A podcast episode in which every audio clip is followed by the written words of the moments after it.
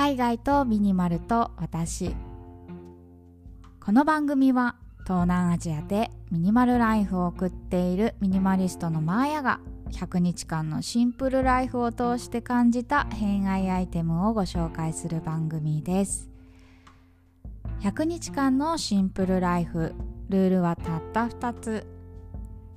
1すべての持ち物をクローゼットにしまう。2 1日1アイテム引き出す。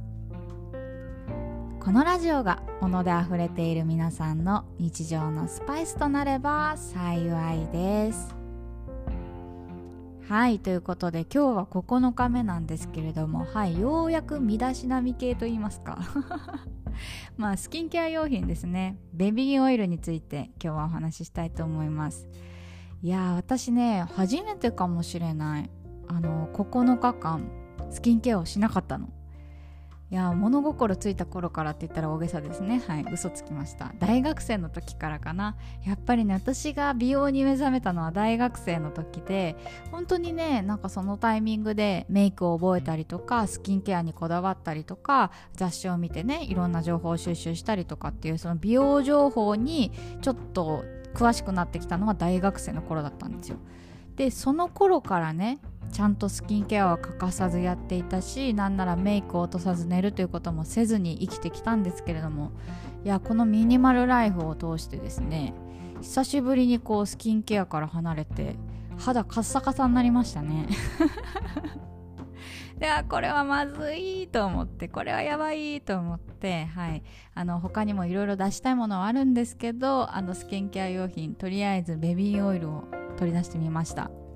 いやなんか化粧水とかさ乳液とかねいろいろあるんですけどやっぱりさあの化粧水だけ塗っててもダメじゃないですか。で乳液もいいなって思いつつもやっぱりマルチに使えるのはベビーオイルだなということでやっぱりねスキンケアのお困りごとはベビーオイル様ですよ。ということで今日はベビーオイル愛について語りたいと思います。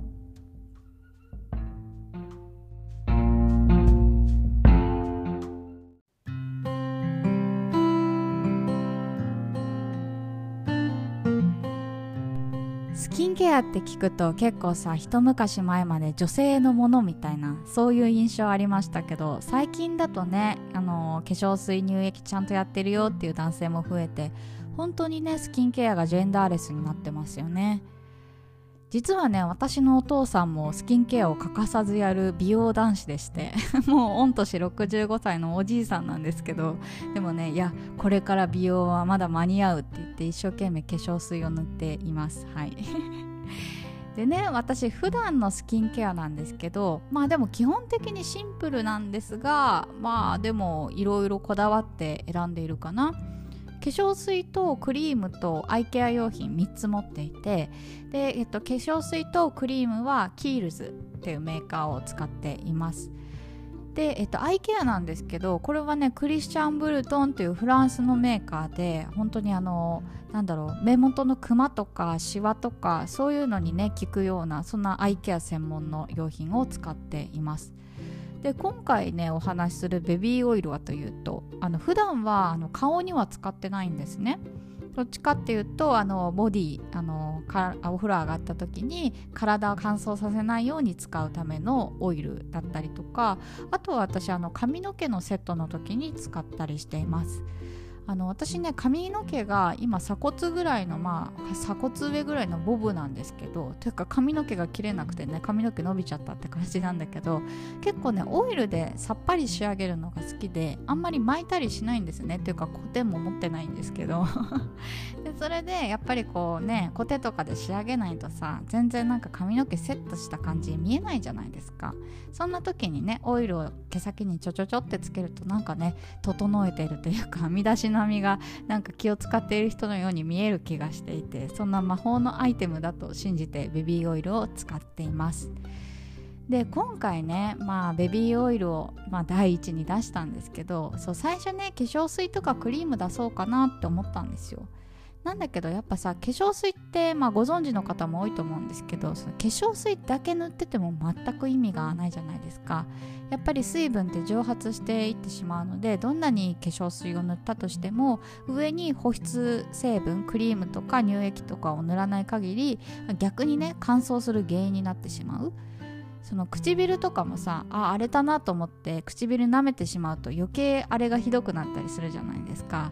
あれと一緒でやっぱりねあのなんかちょっと肌が乾燥してるなって思った時は水を足すのではなくて逆に保湿するそっちに特化した方がいいんですよね。でああじゃあクリーム出そうかなと思ってキールズのクリームを手に取ったんですけれどもあのキールズのクリームって高いのよね。1個いくらぐらいなんだろう。ベトナムで買うと1個5000円ぐらいするんですよ。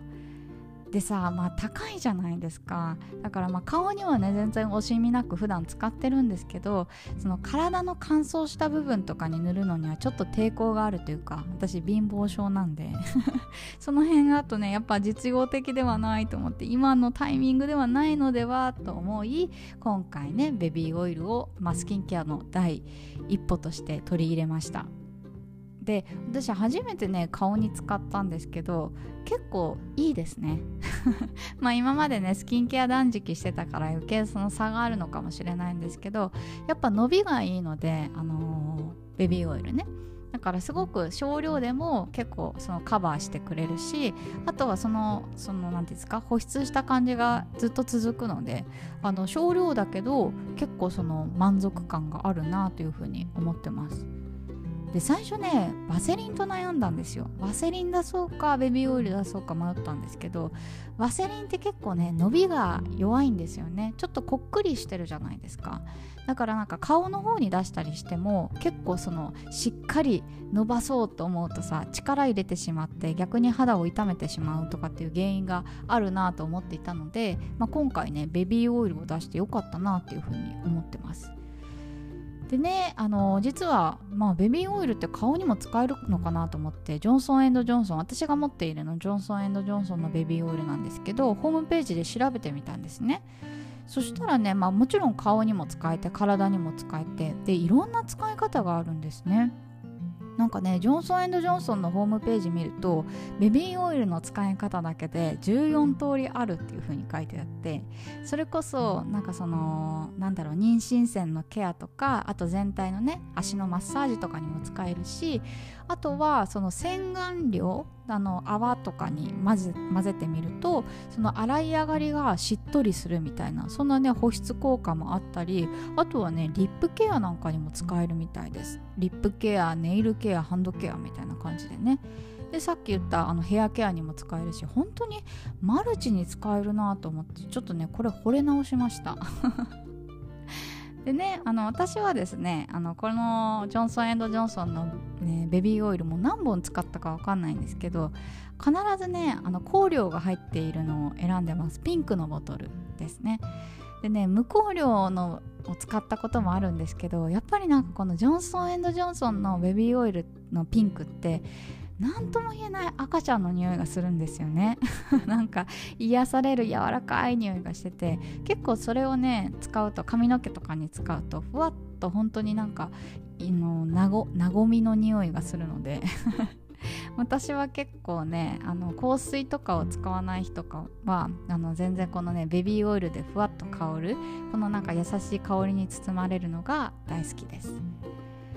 でね今回その、まあ、スキンケアということでベビーオイルを使ってみて思ったんですけどやっぱりさなんかどんなに高いアイテムを持っていてもあの美容って継続にはかなわないなと思ってて。私ねそのキールズの化粧水とクリームをいつも使っていて、まあ、毎日使ってたから全然気にならなかったんですけどこうやってまあ1週間ちょっとスキンケアをやめてみて結構その肌質が変わってしまったんですよだからやっぱりねそのどんなにいい化粧水とかあのクリームとかを持っていても、まあ、毎日もしくはまあスペシャルケアとかで1週間に1回とかのものもあると思うんですけどその決められた回数というか定量と言われる量っていうのかな？なんかそれを使わない限りその効果は発揮されないしそれってやっぱりねどんなに高くこうお金を使っていても継続にはかなわないなっていうのをもう本当に肌で肌で肌で感じました。なのでねまあもうちょっとそのキールズの化粧水とクリームに出会うまでは時間がかかりそうなのでしばらくはこのベビーオイル様でね私の美容を守っていきたいと思います。はい。ということで今日はこの辺にしようかな。最後になりましたがもしよかったら、えー、番組のフォローよろしくお願いします。またノートではね私の普段語っていないようなことを、あのー、こう配信していますのでもしよかったら合わせて覗いてみてくださいということで最後まで聞いていただいてありがとうございました。明日は何を話そうかな。